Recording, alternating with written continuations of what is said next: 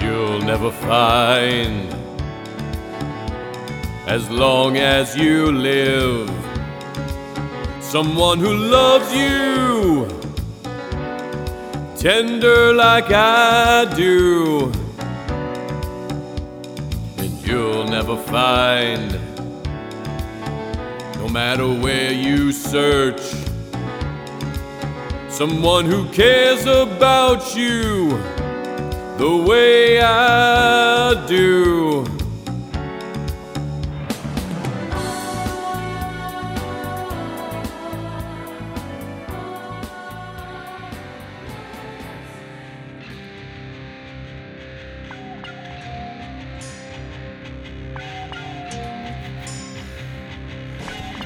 Coming to you from the Eon Project studios, overlooking the vast, pristine acreage of Primrose Village.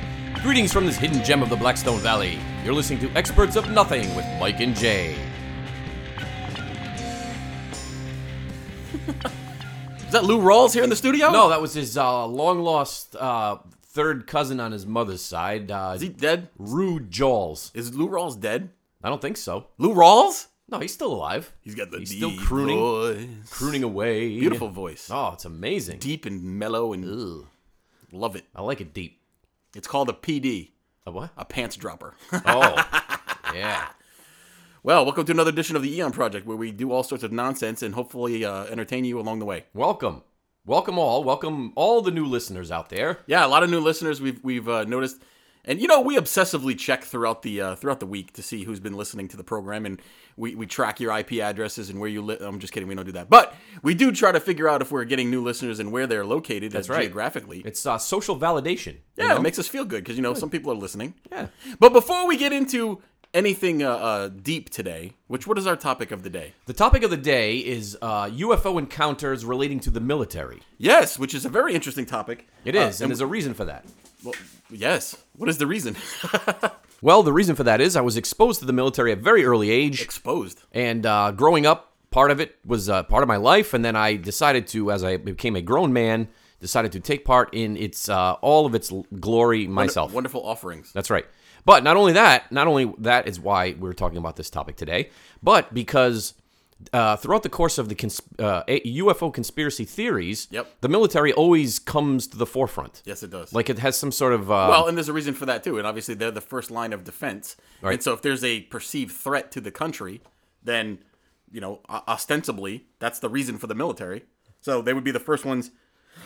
Pardon me to en- Oh. to encounter such a thing. that's right. So, that, so we're going to talk about some some stories where UFOs were encountered uh, by by uh, U.S. armed forces specifically, but Mm-hmm. also uh, the uh, armed forces of other other nations, and uh, in some cases where they actually engaged the en- the uh, the enemy, engaged right. the UFOs. Now, that could be the enemy. Could be, we don't know. Uh, and in one case that I'm going to talk about later, actually shot and killed an alien, which Oh. a lot of people haven't heard that story. Oh, I hadn't heard that. Do you have any uh, interesting observational points before we begin?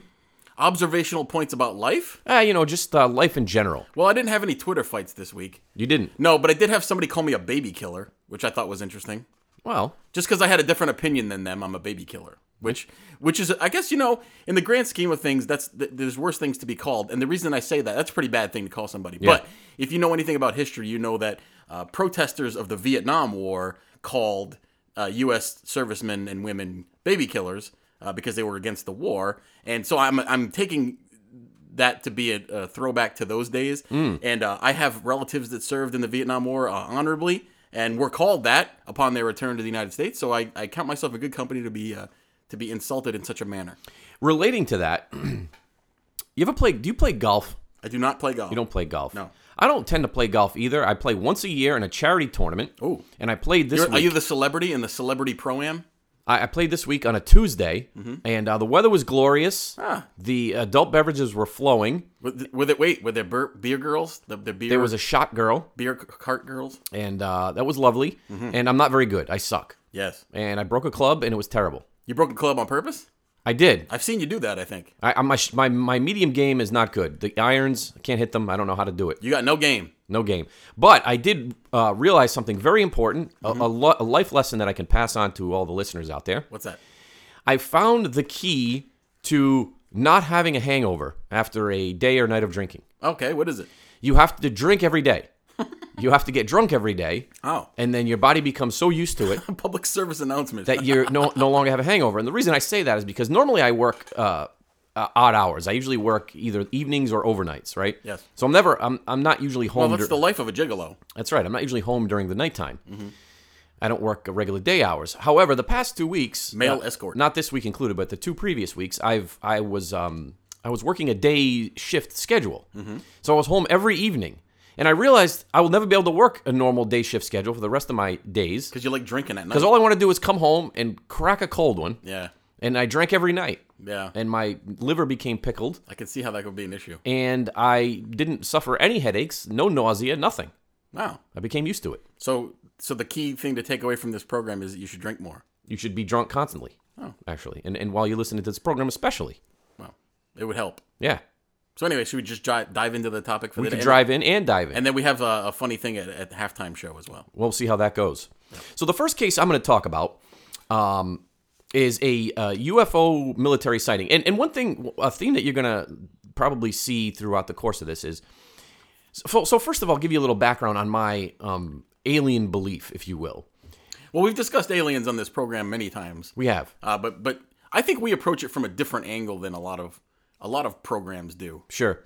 But I, cer- I certainly subscribe to the idea, as crazy as this may sound, that, um, you know, aliens, uh, when I say aliens, I mean uh, people from uh, other planets. Extraterrestrials, That's right. Not a different kind of not alien. just aliens like from Mexico. no. No. Uh, so I think that they've been coming here since the dawn of humankind. I think they've been observ- uh, uh, observing us, and we'll, we'll d- delve more into this here uh, shortly. But I, f- I equate us to being like ants in an ant farm and just uh, going about our daily routines uh, and n- not necessarily looking up at the sky too often. And, and we're under constant observation from people from the heavens. Okay, and so it's- it's part of some sort of zoological experimentations. Possibly. Okay, But I think that the the sightings and the encounters have have peaked uh, post nuclear age. of course. Uh, I feel like that's when the the the real uh, you know the most recent and uh, excited and more uh, prevalent sightings have occurred. Well, that's also the time where we've been, we as human beings have been uh, venturing ever forward and ever higher into the atmosphere and out of the atmosphere. So it stands to reason that if there were things visiting this planet, that we would be encountering them now more than ever. That's right. So the first case I'm going to talk about is the Loring Air Force Base sighting. You ever been on an Air Force base? I have. hot I've, chicks I've on Air Force enjoyed Base. uh, many an Air Force base. You know, as, as being military members, as, as we talked about many times in this program, we were both in the uh, United States Marine Corps. Um, I can clearly tell you, and I I don't know how you feel, that the Air Force has the best looking women of any of the branches. They have the best women. They have the best amenities. oh, yes. Uh, they have wall to wall carpeting in their rooms. which is why Marines were not allowed on the base. They actually have warm running water. there are some. Don't get me wrong. There's some hot, hot women in the Marines, in the Navy, and I've seen them Army, of course, but in the Air Force, they seem to be uh, everywhere. Just a quick side to that. So Mike and I were, were stationed in Okinawa, Japan. Yes. And there's an Air Force base there, a large one called uh, Kadena Air Force Base. Yes. And while we were there, uh, the Marines were banned from going to the Air Force base and going into the enlisted club Yeah. Do you know why? and hanging out with the Air Force enlisted men and women. I can think of a reason why. There were a few reasons why. Yes. But we snuck in there one time. We did. We befriended an airman, and uh, he was a cool dude. he was a nice guy. and he used his airman privileges and he got him he walked through the front door and then he went and opened the fire exit the problem is, let us in the back door the problem is when you get a bunch of young Marines that have been uh, imbibing alcoholic beverages and put them in an environment where there's other, the only other servicemen are Air Force people. Hmm. They stick out a lot. yeah You, you can't really blend in. we didn't get we didn't get, i don't think we got kicked out that time though Uh, th- we, we got close. some we got some bad looks, and then we got out of there before we got in trouble. exactly so anyway let's go to loring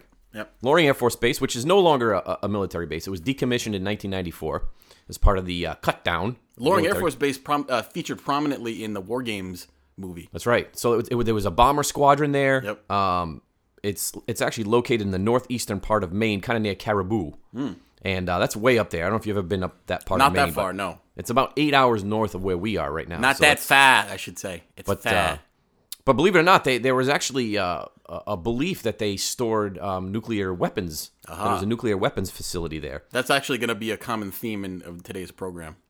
That's right, and uh, you know uh, the, the the nuclear weapons were housed. They were they were obscured in camouflaged huts and covered with dirt and things of that sort. So of course. it was a, a secretive uh, base up there, and it could have been part of the war plan Crimson, which we talked about uh, a long time Oh ago. yes, yes. But it was under constant constant watch by the 42nd Security Police Squadron. We all know how uh, dedicated to their, they are to their profession Security police. of keeping things safe and secure. Sure. But anyway, so on October 27th, 1975, around 7:45 p.m., there was a staff sergeant on duty. His name was Danny Lewis. Oh, old Danny. He was performing his obviously his normal duties of keeping watch of everything, Danny duty. keeping a uh, an eyeful watch over his entire area. But his, however, his attention was diverted because he was, you know, very observant by the sudden appearance of an unidentified flying craft at an altitude of about 300 feet. So Ah.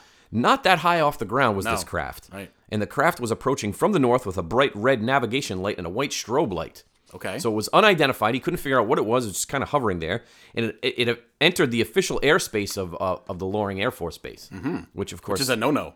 it started sending people in a in a uh, Supposed to do that. in a tizzy. But a- anyway, at the same at the same time, another staff sergeant, his name was James Sampley, and he was from the communications squadron. He was on duty also, but he was at the control tower of the base. He got the cushy duty, man. He got to sit in a nice uh, upholstered chair. Believe it or not, Mr. Sampley, staff sergeant type, received a radar return from my, an unidentified craft, which he calculated being about 10 to 13 miles east of the base. So they watched it, popped up on radar, which I do find interesting. If it's a UFO and it's such high technology, how is it that they that they uh, emit a radar return? I don't understand. Or why would they need a strobe light? well, you know, maybe they're having a dance party up there on a ship. Maybe it's the uh, Now, if you saw a disco ball in the sky, that would be cool. oh, it'd be the the village people uh, flying tour bus. It could be uh, Marshall Applewhite and his castrated band of renown in their uh, Hail Bop Comet UFO. I'm sorry, we we're, that was a past show. Could be, could be. So, what do you think? Uh, what do you think, Mr. Sampley did? What, what would it be his first? Uh, Well, I can tell you from uh, being in the military, what you, what do you do the first time you encounter something that you don't know what to do? You call your boss. That's you call the next guy right above you. That's what you do. Which is what he did via the radio.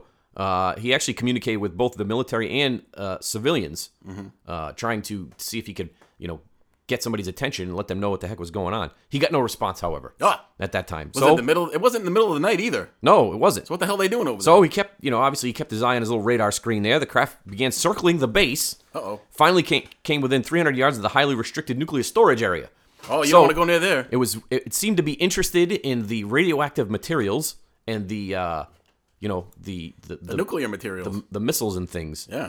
And now it was only about 150 feet off the ground. By this time, Mr. Lewis, Ser- Sergeant Lewis, was notifying his command post that the unknown craft had penetrated the perimeter. Ah, You don't want to go into somebody's perimeter. you're in my perimeter. And the the base obviously was put on alert. It was put on a security three alert, which we all know We do security three alert is the ultimate of alerts. number three. Security officials uh, contacted Sampley in the control tower to verify the sighting, which obviously he did because he had it on radar. right? Here comes Mr. Here comes Sergeant Eggleston. Oh, He's watching the craft on radar. Another sergeant. there's lots of sergeants there. They're watching it like crazy. Yep. So it begun circling ten miles east northeast of the base. And Well- the- yeah, Now, if I could interject, but I mean, if you if, put yourself in this, this position for a moment, and you know, as being uh, a military police uh, background, as we both are, that there are certain areas of, of bases that you protect that are considered off limits areas and deadly force da, deadly force authorized areas. So if anything gets near there, it becomes priority number one, and you don't know if you're under attack by it could be the Russians, it could be, and this is the middle of uh, the Cold War, right? Exactly, So yeah. who knows what's going on? yeah, definitely. So anyway, they uh, they requested air support from Hancock Field, uh, also some places in uh, ha- uh, excuse Hawaii. I almost said Hawaii, Ontario, Yeah, which is Hawaii in Canada. to Maine would that would be a, a long commute for them to get away. So neither of the bases would oblige their request for some strange reason. I don't know why. Oh. But it was strange. They didn't want to. conspiracy.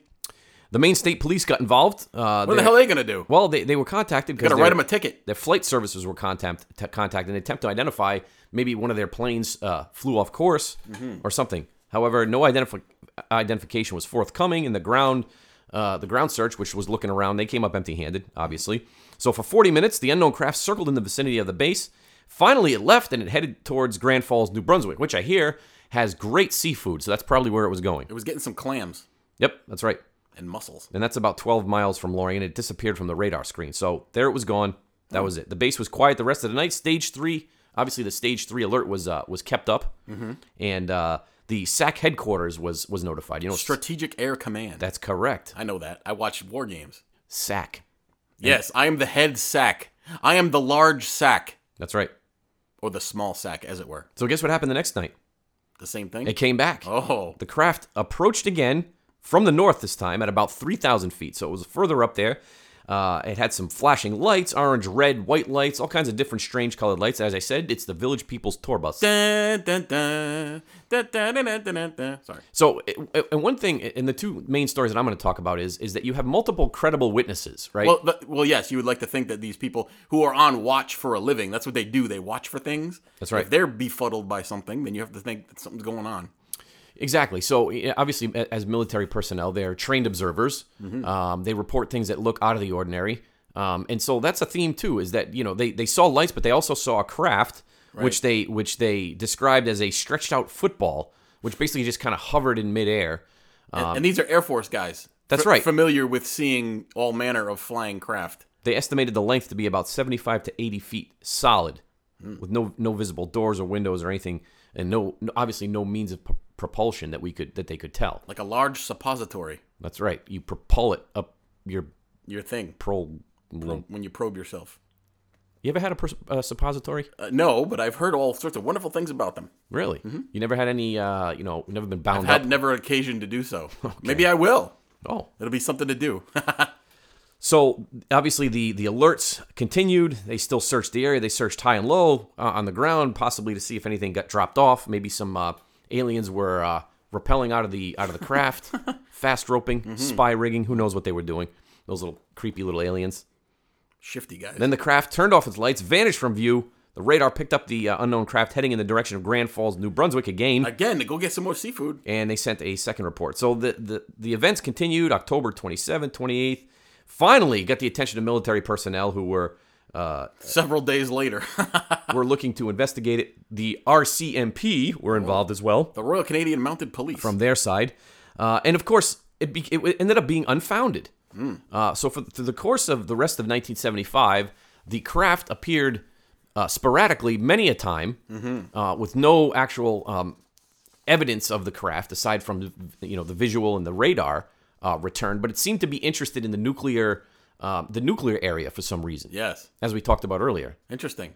So why do you think that? Why do you think aliens would be interested in our nuclear uh, weapons? I don't know, but I can tell you that just just doing the research for this program and, and in past uh, research that I've done for UFOs, it seems to be a common theme that um, facilities that house nuclear weapons tend to be focus points for UFO activity for some reason, whether it's to keep an eye on our nuclear arsenal, make sure that they're not uh, we're not using them irresponsibly, or perhaps they're uh, fidgeting with them somehow. Uh, you know, altering the nuclear weapons to make sure they don't go off, or who knows what who knows what they're doing. I think there have been some cases of Yes. UFO sightings near missile silos. That's correct. Where the missiles have activated then deactivated, yep. almost seemingly on their own. I don't think we have any of those stories today, but yes, you are correct. That does happen. oh, Well, so I'm going to move on okay. to a, to another around that same time frame, another case, but this one is a little bit more um, uh, tactile, if you will. Something actually happened in this one, rather than just seeing things. This is an account that we should find close to home, as it involves military police officers, of which we were both uh, members of, as it were. Uh, it's a story that actually came out several years after the incident. Involves a few people who have come forward to give their accounts of what happened. That's usually the case, as you- and as you you could probably tell, uh, when something happens, uh, w- when normal people see a UFO or have some sort of encounter, they are typically they are typically uh, met with uh, officials, whether gov- gov- military or government officials, that tell them to basically be quiet about it. Well, definitely in the military, if you see something that you're not supposed to see or th- or that's supposed to be kept secret, you generally do keep it a secret because that's your job. Well, I can I can tell you this just quickly. So I, I personally have never seen anything that could be described as a a UFO as we would know them, right? Yeah. However, it's funny, like you mentioned that, like most people, keep, a lot of people will keep this stuff a secret because they don't want to be looked at like they're crazy. Right. So just in passing, a few years ago, um, some uh, uh, uh, uh, a lovely older couple that I'm intimately familiar with, You're intimately Not- not involved on that with an level. older couple. but very closely Their video Oh. closely um, tied to, if, if you will, and they're credible. tied to. Wow, this is going a great way. They're they're uh, credible, uh, very uh, earthly based people. Earthly based. They don't they're, They're not not aliens. they're not they don't drink they don't do drugs. Um, just a a topic of quick conversation. I mentioned a UFO uh, situation and we were talking about that, and it came up, and they said. We once saw a UFO. which I was taken aback by because, as I said, they were very grounded in reality. right? And the individual I was talking to, he, he can be very sarcastic, so I thought he was just busting my chops. Yep. Sure enough, this is what they had to say. They were out one night. It was uh, like dusk time, It was dusky. uh, maybe 20 years ago, and they were uh, driving in their vehicle in the uh, the mountainous regions of uh, of uh, uh, central Massachusetts. Oh. And they stopped at a stop sign or a red light. I forget exactly which. They were on their way to play cards with their friends, and above the tree line, Was it cribbage? 150 200 feet maybe like uh, uh, above just barely just above the trees i don't know exactly the height but low enough to where they could see Yep. a silvery craft hovering above the tree line that's all it could be described as and they said they sat there and watched it silently didn't understand what they were seeing and then suddenly it accelerated quickly and took off into the into the stratosphere Yeah. never to be seen again they never spoke of it to one another ever they went and played cards, never talked to anybody. I was the first one that they ever mentioned it to. Really? Yes. Wow. Why, why do you think that is? Why do you think that people are so uh, hesitant eh, eh, to come forward? And you know, you see what you see. Well, how do you wrap your brain around that though? But but I mean, uh, and I'm gonna I'm gonna talk about my UFO experience uh, later in the show because I actually had uh, kind of a similar experience Mm. to that. But I have no problem telling people. But I also have no concern about people thinking I'm crazy because everybody knows that anyway. Sure. But no, I that's a when you when you get credible witnesses that tell you that it obviously holds more weight. Right. So you, so you tend to believe them. So there's definitely something going on out there, guys. Something's going on. Oh, anyway, so we're gonna go back to uh, 1978, the great 1978. Disco was still a thing, Oh yeah. right?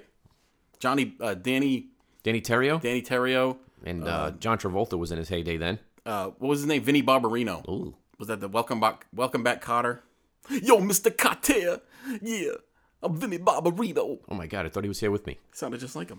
Anyway, 1978, Fort Dix, which is the coolest fort Ooh. name ever, except it's spelled D-I-X. Fort Dix and McGuire Air Base in New Jersey, they shared a fence line. It's important for this story to know that. So there's a fort, which I believe is an army base, and then there's a an Air Force base, and they, they share a common fence line. Again, this story involves military police officers. So, several years after this uh, incident occurred, they came. A couple people came forward. I'm going to talk about what they found, what they said. January 18th, 1978. Uh, that's the day. uh, over the previous few days, there had been a series of unexplained aerial phenomenon seen over the base, so tensions were running high. It sounded very similar to what the story you said. Uh, multiple nights in a row, seeing strange lights, strange craft over the base. So, s- but there there had been nothing uh, uh, beyond that. Uh, just just some sightings over the previous few days. An unnamed military police officer was out on patrol when he stated he saw a low flying object pass right over his patrol vehicle. He gave chase to the object, and a short time later, he encountered a short humanoid gray figure standing in the road right in front of his vehicle. What would you do? Was it Michael Jackson? No. Oh. The MP exited his vehicle and drew his weapon, which I would have done personally, because you don't know what the hell that is. He drew his weapon and he ordered the, the creature to get on the ground. Hmm. The creature did not comply, so the MP shot at it And he which you're, missed, pro- which right? you're probably not supposed to do. But he shot at it, and he was sure that he hit it at least once. He was he's carrying a forty, a Colt forty five. oh, well, if it's in a restricted area, there's signs posted. that's Deadly correct. force No, is no, you're- authorized. no, you're right about that. Yep. So he shot at it. He was sure he hit it at least once. The creature scaled a nearby fence and headed into nearby uh, McGuire Air Base. As I said before, they share that, that fence line. Uh-oh. At that point, the MP lost sight of it. So he's like, okay, I just shot this thing. I don't know what the hell's going on. Let me call my boss. Sure, it wasn't a drunken marine trying to find the enlisted base. It could have been. So he radioed into the ba- uh, to his control headquarters there and told them what happened, and they alerted security police at the airbase, who responded to the area. Oh. Reportedly, they found a creature dead at the end of a nearby runway. Oh, so he did hit it. He did hit it. Good shot, right? Yeah. Fundamentals of marksmanship never change. He must man. have been a pistol expert. They never change. So responding to the scene was an Air Force sergeant by the name of Jeff Morse, which may be a uh, uh, a pseudonym because he didn't want to be identified. He quickly cordoned off the area as MPs are instructed to do when they come upon a dead body. When you find a dead body, what are you supposed to do? When Well, you're, if you- you're a police officer, Well, you gotta you gotta tape it off, preserve the area. preserve the area, make sure that nobody contaminates the scene because you, right. don't- you don't really know what happened. Shortly thereafter, an Air Force intelligent off, intelligence, he may have been intelligent, but he was an intelligence officer by the name of George Flyer, which is a really cool name if you're in the Air Force Oh man. arrived on the scene. Right about that same time as Mr. Flyer got there, a group of unknown military officers wearing blue berets arrived and immediately took control of the scene, backing everybody away. Never trust a guy in a blue beret. Never know what the blue berets are going to be doing. I, I, knowing what I know about the military, I don't know blue berets. Well, the security police, I think, wear blue berets, don't they? Uh, dark blue though, Yeah, these were like lighter blue berets. like NATO color.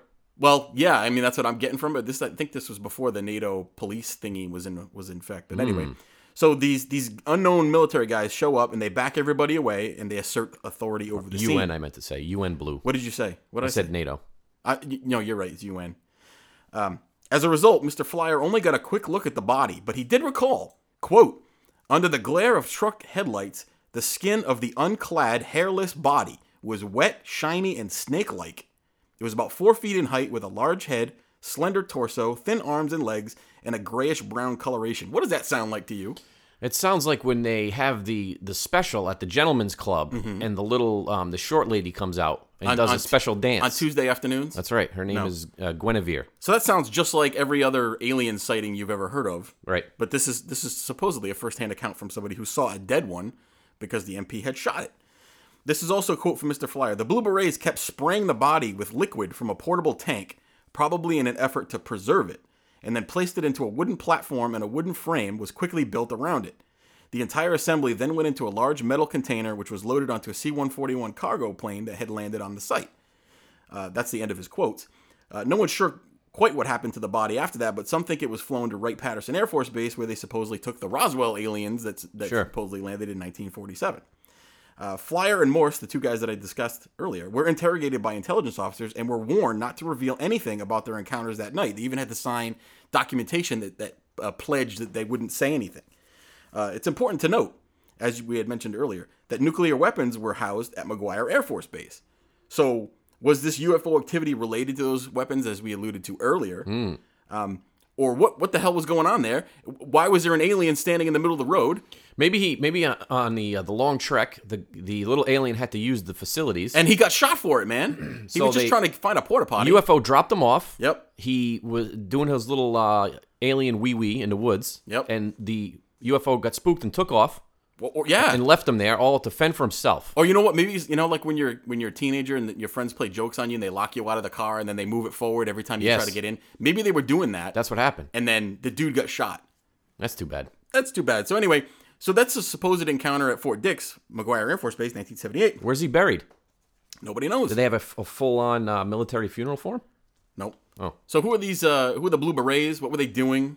I can tell you that, you know, anytime something happens in the military, as you said before, you know, you call your boss, things get elevated, and then pretty soon somebody shows up and tells you what to do. That's And basically then what at some happens. point, somebody calls you stupid. Yep. And you get yelled at. and you get yelled at for why did you do this? why right. didn't you do that? It happens all the time. And then so, and then one of your officers gets a medal for something that you did. That's true. that's basically life in general in the military. So, anyway, as, as we alluded to before, when when things happen in the military uh, and you witness them, somebody tells you not to say anything, you don't say anything. You're you're you're obligated by law not to say anything in many cases, and you can even be prosecuted for revealing secrets. Obviously, Sure. so that's always a, a- a concern for somebody.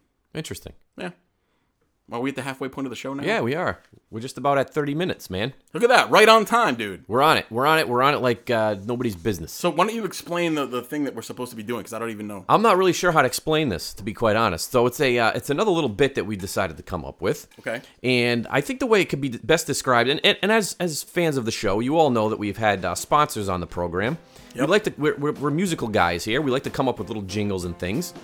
So today is a is, is a competition or a uh, contest, if you will, between Mike and myself, where we've each prepared uh, random items or random things that it, we're going to tell the other person, and that person has to create a catchy one or two line jingle uh, On the fly. on the fly, right off the bat, we off don't the know top what of their heads. We don't know what the topics are. We don't know what the items are, so we're gonna have to come up with this is like That's an right. improv. This might be bad, it may be terrible. We may be editing this out of the show. possibly. So let's go. All right, I'll go first. I'll, I'll tell you So what. you're gonna tell me what and I have to come up with something funny? that's right. Alright.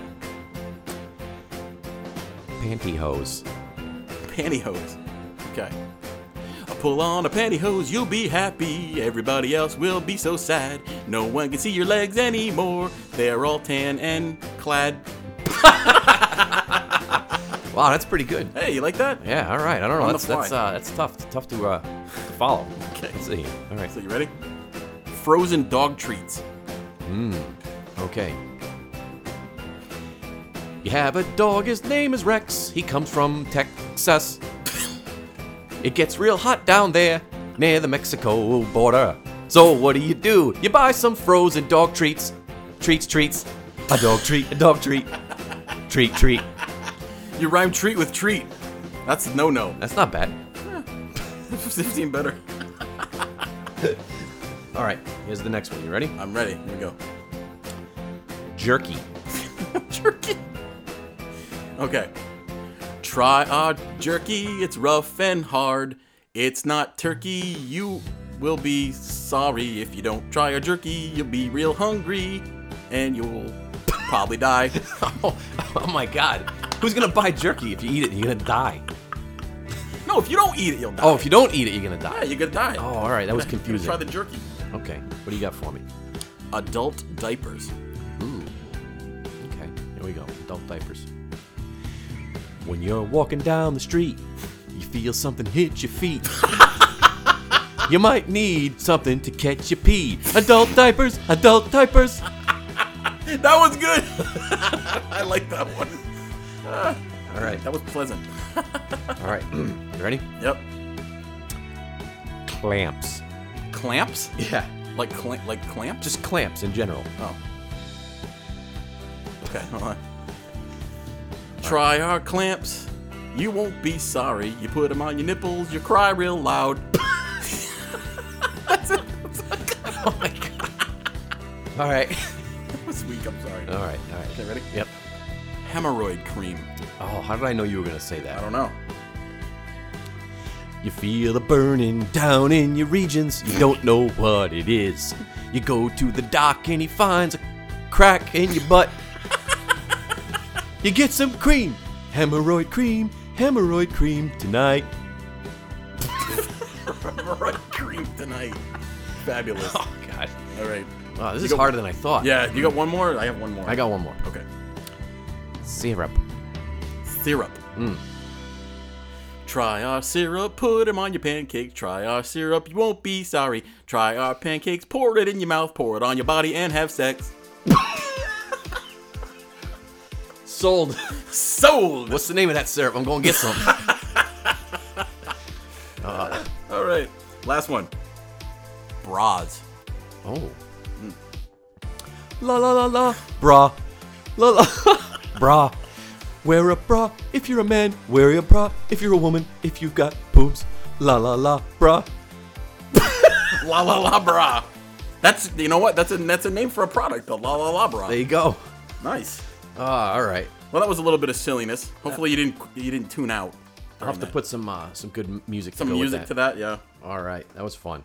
All right, let's let's jump back right right back into the uh, the topic at hand. So, the the next case I'm going to discuss, um, and, and before I get, actually get into that, I want to talk a little bit about something that's that's prevalent in the UFO community, and that is, and you see it on TV shows, they talk about it. Uh, you, you you read books and they talk about it, and that is the idea. I may have mentioned this before, but the idea that um, we're we're gathering crashed crafts from aliens, Right.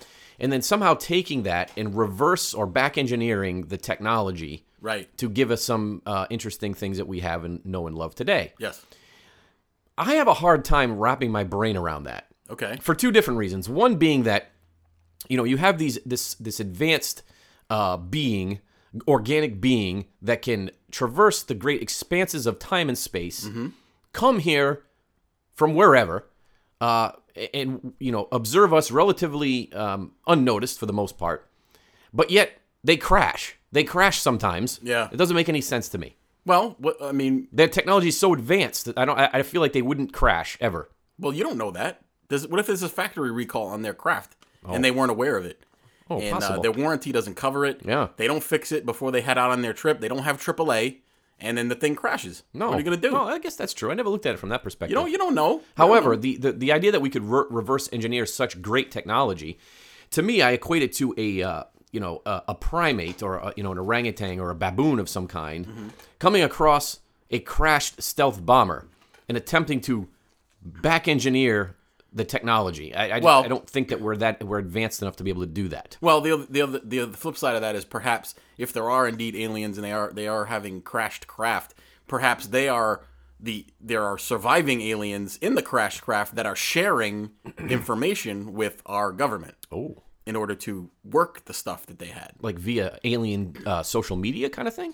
No, like uh, like, th- and we're not going to talk about it today. But there's a uh, if you want to do some advanced research on it, there's a thing called the there's a uh, event called the Dulce War or the Dulce Base, Hmm. which is supposedly a base. I believe it's in Nevada or Arizona, where supposedly there are aliens who have landed on our, our planet, whether they crashed or landed on purpose, w- who are working with scientists from our country to Oh. to create things. And so that, that may be a way h- how their technology gets. Do you think they communicate telepathically, or uh, do you They have think they- Google, Google Translate. oh, okay. So they just type it in their little uh, yeah, they, alien they brought smartphone? alien Oh. smartphones with them. There you go. Interesting. I wonder if they have angry birds. Maybe they have angry humans. Oh, possibly. You know, who knows? So the next case I'm going to get into is sometimes referred to as um, Britain's Roswell. Ah, and uh, and and the reason I think it's called that is because it's a it's a momentous red letter uh, occasion as far as alien encounters is concerned uh, in the UK. However, I don't think it's even remotely uh, similar to Roswell in the sense that Roswell was basically like we just talked about a crashed supposed crashed uh, object that we recovered and we were trying to figure out it had bodies in it. had some dead bodies supposedly. But this this is extraordinary. This is a case of uh, multiple multiple credible witnesses a- across the entire area, the base, who ha- had a close encounter with a, a moving craft on several occasions. Uh, it's well documented, uh, and we're going to talk more specifically about it here in a minute. And this is the Rendlesham Forest incident, or the Bentwaters case, which Bent Waters. which you'll uh, you'll see why it's called that the pirates of Bent Water. but to me, it's one of the most intriguing UFO encounters of all time. And of course, that's just my opinion. Yes. I have to I have to preface that by saying that uh, the nature of the encounter, like I said, is, is very several credible witnesses.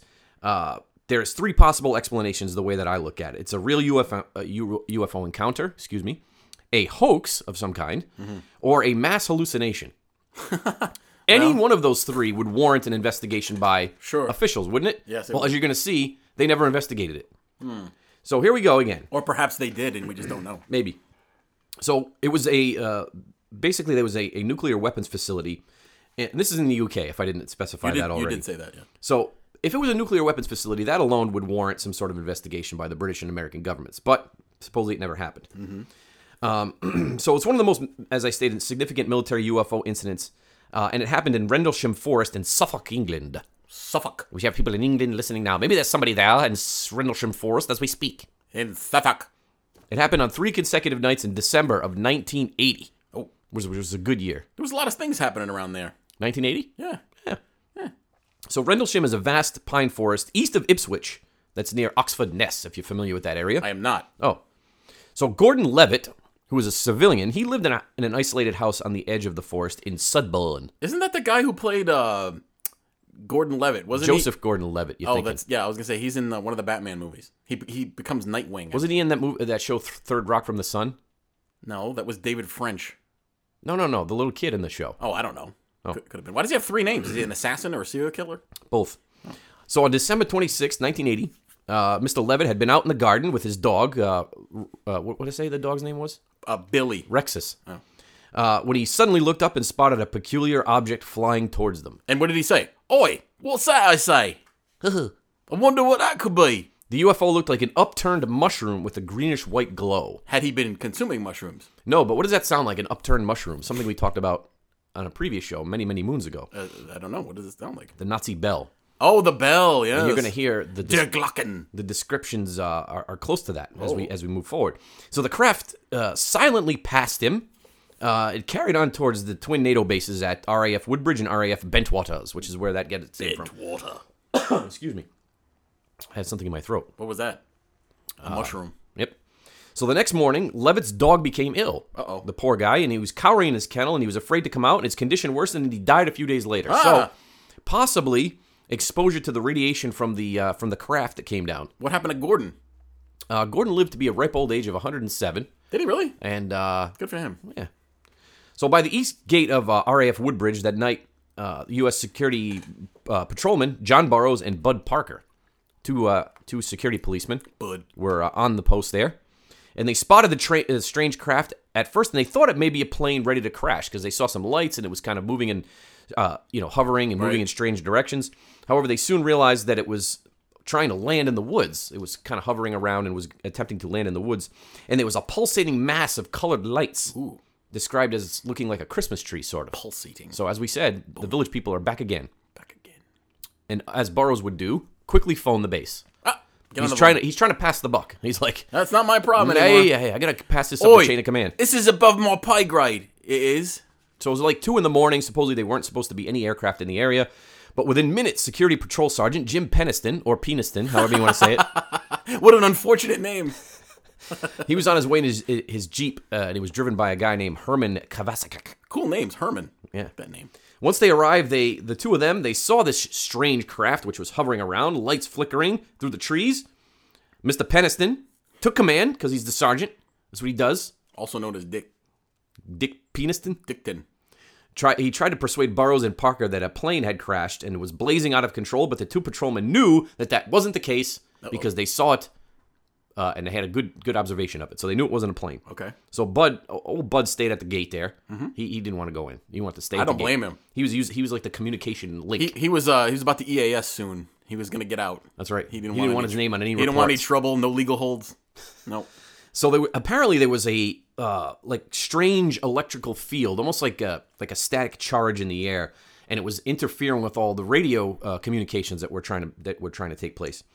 Um, so uh, uh, Peniston and Burroughs they basically continued deeper into the forest. They were going further in. They had to investigate it, right? I mean, Gotta find out what the hell that is. you can't just not investigate. It's part of your job to go check it out. So all of a sudden, they heard like crackling, like a thunderstorm.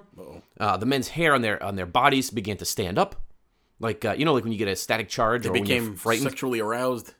That's right. So Peniston is quoted as saying, "It was definitely not in the Jane's Book of World Aircraft." So if you know anything about Jane's Book of World Aircraft, Yeah, the Jane's books, man. yeah, they got all kinds of stuff in there. Yep. Everything you could possibly think of.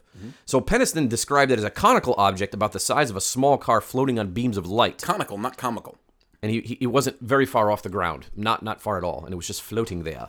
It had a strange and misty aura, and on its side were black marks that could have been writing. So he got so close You could see the writing, yeah. that he could see uh, the, the the writing on it. And I, I believe at one point he actually touched the craft, Ooh. uh, and he and he felt some sort of uh, psych, psychokinetic connection. Well, similar to Roswell, where supposedly the Roswell craft that crashed ha- also had writing on it, some sort of strange uh, writing, looked like hieroglyphics. That's right. So John Burroughs insisted, I do not know whether this was some kind of machine under intelligent control or a fantastic natural phenomenon, some kind of r- weird energy or Kind of rare a- energy. What kind of a natural phenomenon looks like that? Well, you never know. If you're uh, high on mushrooms, That's true. you know you never know what's going to happen. Peyote. So uh, obviously, the next day they went out uh, looking in the forest a little bit closer during the daylight hours, so they could kind of see a little bit better. And they did see signs of UFO's presence. They were found in the in the forest. So many trees had their tops broken off. Mm. There were holes in the frozen soil in a triangular formation. Uh, These are all things we would call clues. That's right. Uh, an A10 Thunderbolt or Warthog, however you want to call it. yes. It uh, flew over the site at dawn and picked up an infrared radiation pouring from the forest. Those things are cool. That's right. So apparently that night, later on that night, there was an officers' party at the RAF Bentwaters. Of course, You there know was. those officers, the rip roaring they events love that they to have that they events. Yep. Not long into this event, uh, Lieutenant Bruce England, not from England, What a, what a name. but England, he entered the room and told the base commander, "Tell Conrad that it was back." So they kind of knew about it. I say is back. That's right. So, an important figure coming up in this investigation is Lieutenant Colonel Charles Holt. Halt. He was notified. He was the deputy base, uh, base commander at the time, Mm-hmm. and he uh, basically gathered a group of men uh, and and started their dir- disaster preparedness uh, operations plan. Okay. And he was going to go out there. He was going to investigate it. He brought his dictaphone with him. What the hell is a dictaphone? Uh, you know, it's like a coctaphone, except a little You- bit you go- smaller. You go, pee with it. That's right. But anyway, his his dictaphone recordings are still available. You can go out there, you can find them, you can listen to them. Yes. So he's he's recording what's happening in real time. It's really quite interesting. So uh, a a security cordon was set up around the perimeter.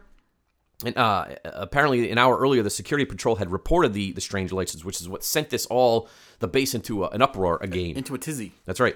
Uh, the, the and uh, the team's radio communication, both to the base and to each other, were showing static interference, as we stated earlier. So they were having difficulty communicating out of the forest and to the uh, you know to the control towers and things Right. of that sort. That's right.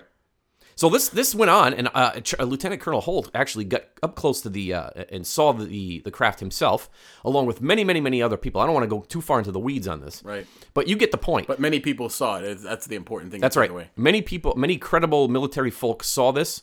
Um, and once again, the the official story is that nothing actually happened out there, that it was a mass hallucination or a hoax or, like I said earlier, which to me. Why would why would that why would it be a hoax? But here's the problem: if your if your base commander or deputy base commander is, is involved in this, Yes. would you relieve him of command, or would course. you let him stay command of a, of a nuclear base? no, no. If you- if you think it's either a hallucination or a hoax, either of those possibilities, he needs to be removed immediately. that's right, and all all of them do. Yeah. But uh, apparently, no. He was allowed to remain in command, and he, he talks about this to this day. And there's, there's a few other people that still talk about this Hmm. uh, this incident. So they never saw any uh, actual uh, Body- people on the or ground, anything, right? uh, but they were they were described as seeing some windows with maybe some people in them or some sort of objects or beings in the craft. Wow! Uh, so this this happened, and it was very interesting. Hmm. Uh, yes, Wow. and it was like I said, it was a nuclear facility. So you wonder how i- is there a difference in the United States military and the United Kingdom's military where information is allowed to leak out? Because th- there seems to be a lot of people who are coming forward about that one, Right. In in contrast to uh, past incidents in the United States, I mean, the thing is, is that so many people were involved in it. right? You You're not that going to a keep secret. everybody quiet, Right. You can't can't possibly. I know somebody always wants to tell a story. So that were there? You, you said there were nuclear weapons there as well. That's correct. So this is the common theme and the common thread through all of our stories today. That's exactly right. Wow. Well, these are th- these are we've, we've talked about some incidents that have happened in the past, uh, probably you know within the last thirty years or so.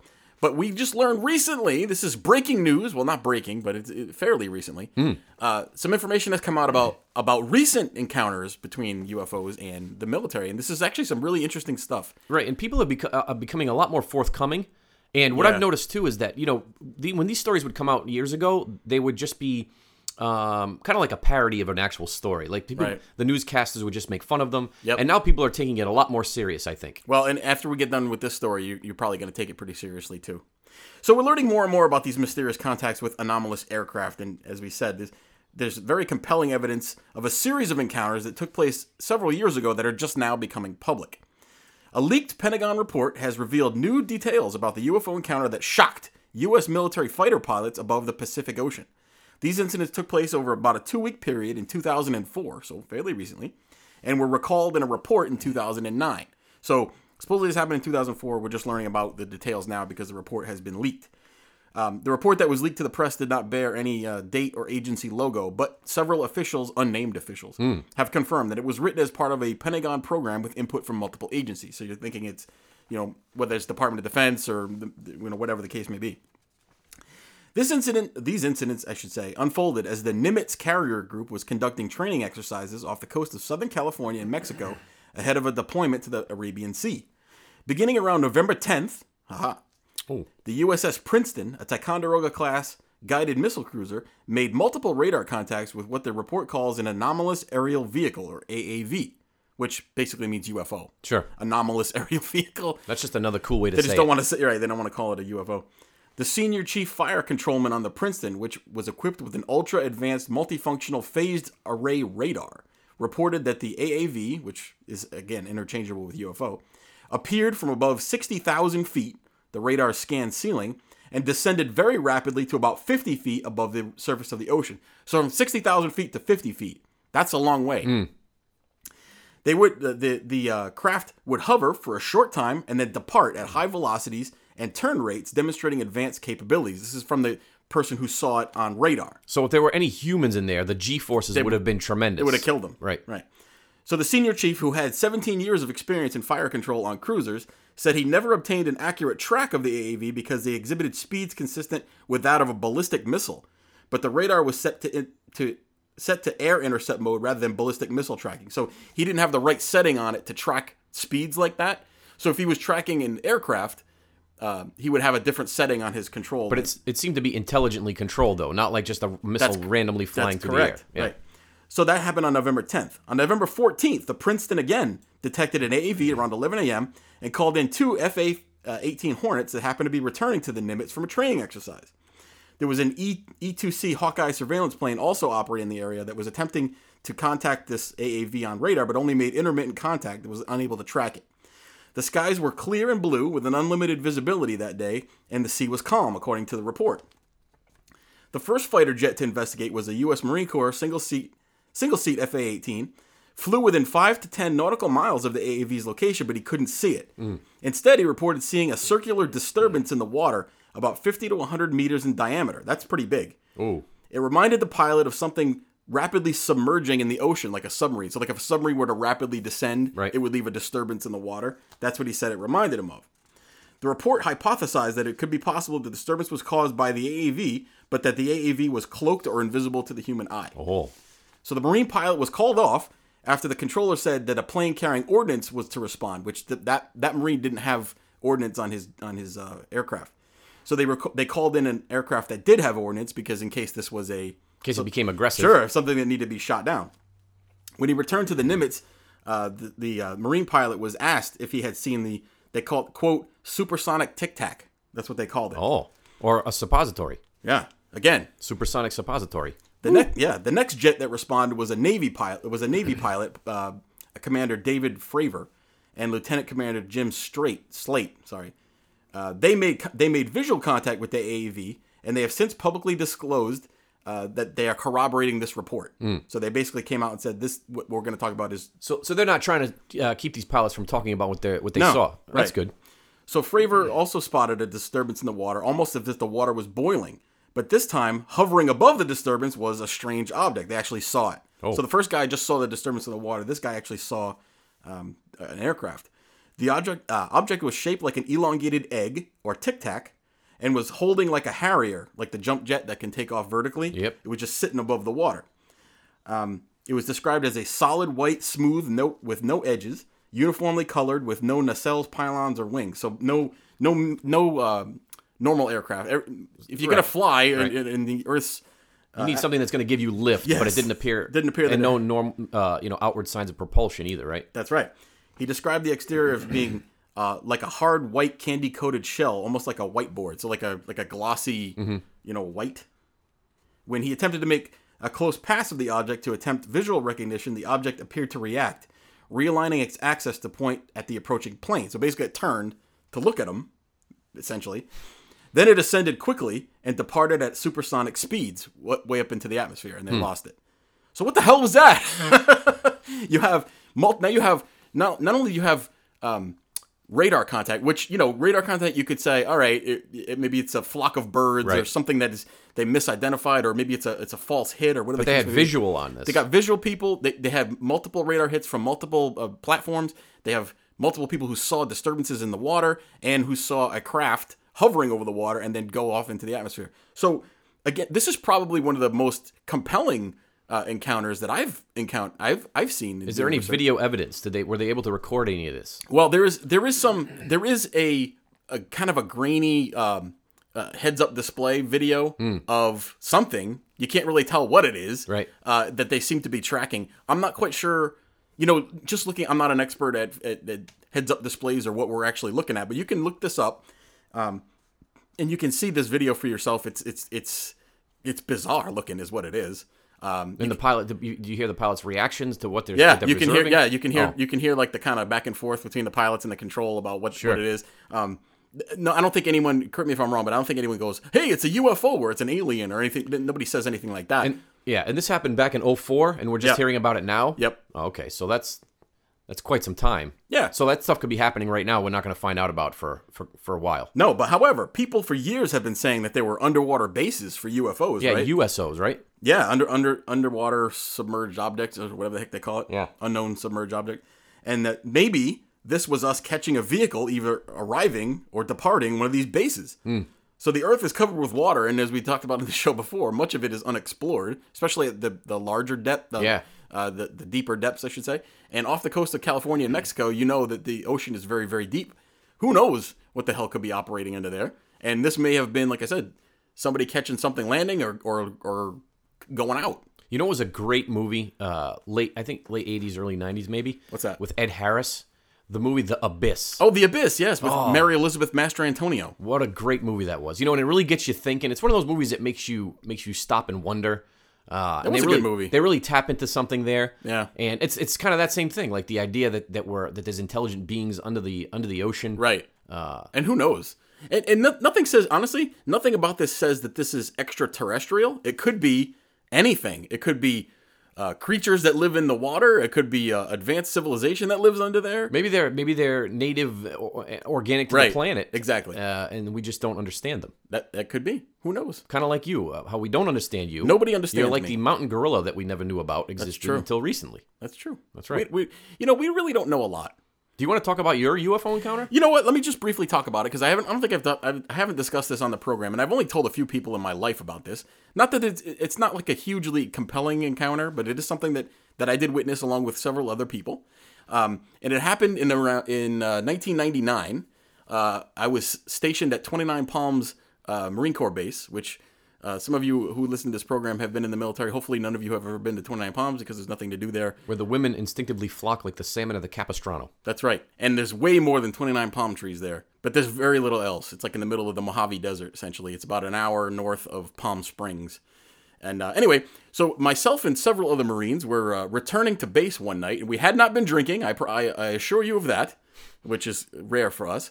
Uh, but we were coming back to the base, and it was probably like around eight or nine o'clock at night. So it was dark, and uh, behind 29 Palms Marine Corps Base, there's a mountain range. I forget the name of the mountains, but the, the- it's a significant mountain range. Um, and s- hovering over the mountains, behind the base, not exactly over it, but behind it, uh, we all saw this bright white light in the sky, um, which is not entirely unusual over military bases to see lights. You know, there's always missions going on, or It's the there's training. Bullion Mountains. The bullion. Thank you. Yes, that's right. That's the bullion mountains. And um, you you know you'd see lights in the sky on occasion, especially at night. Sometimes you would even see um, in the training areas out there. And we did a lot of patrolling. Military police officers we patrolled the, the training areas sometimes just to make sure nobody was out there. So we were familiar with seeing. Uh, jets in the air, helicopters. Sometimes they would drop flares. Sometimes they would drop ordnance. There was a live fire area around there, so it was not unusual to see um, you know, aircraft in the sky, and we could pretty easily identify them. This was a bright light, bright white light that was not moving. It was just sitting right over the mountains, which is weird. You would normally see something moving, or else it would fall.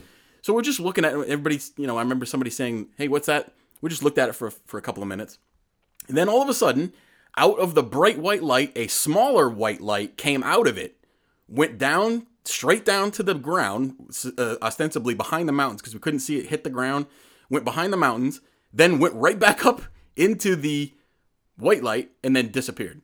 Oh, so it was like it was like giving birth. Yeah, either came ga- back. either gave birth or dropped something off or picked something Yeah, up. or maybe who- that's like it's like this little uh, uh, shuttle. who knows what the hell it was but we all saw it there was probably four or five of us in the vehicle at the time Mm. we saw it nobody ever mentioned it again you know we didn't think to tell anyone because like you said before what are you going to do you're going to tell your boss um, you're going to tell your your uh, uh, your squad leader or your sergeant or whatever that what you saw you'd probably get pulled off of Uh, you'd whatever be duty. NJP'd. Yeah, you'd get in trouble. So we didn't say anything. Um, but that's you know, it, it, I don't know what it was. It, there could have been an explanation for it. There- It could have been some sort of aircraft that I just wasn't familiar with. Hmm. Um, but I don't know, and, and I haven't seen anything like that before or since.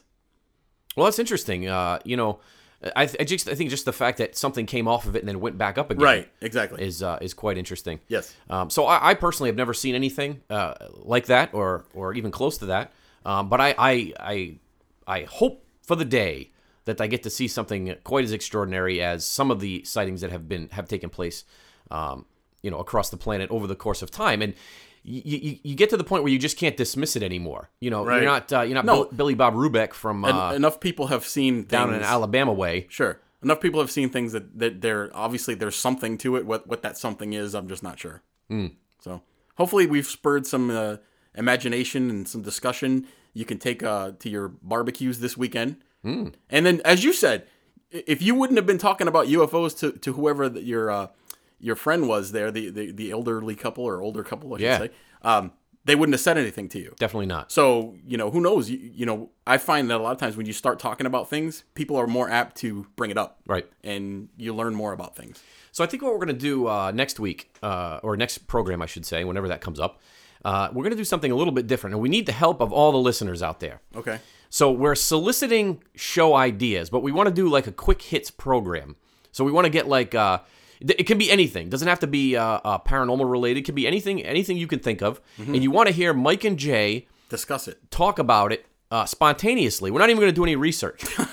Seriously, what we'll do is we'll just open up the uh, the email and we'll go over the the, uh, the show suggestions Good idea. and talk about them as they come up That's a great idea. and see if we can uh, have a debate or talk about But them intelligently. In order for that to work, you're going to have to send us an email. That's right. So go to the Eon Project, that's T H E E O N Project at yahoo.com. You can also get a hold of us on Twitter and on Facebook. Hmm. Drop us a message. We will read it on the air. We'll give you credit for the idea.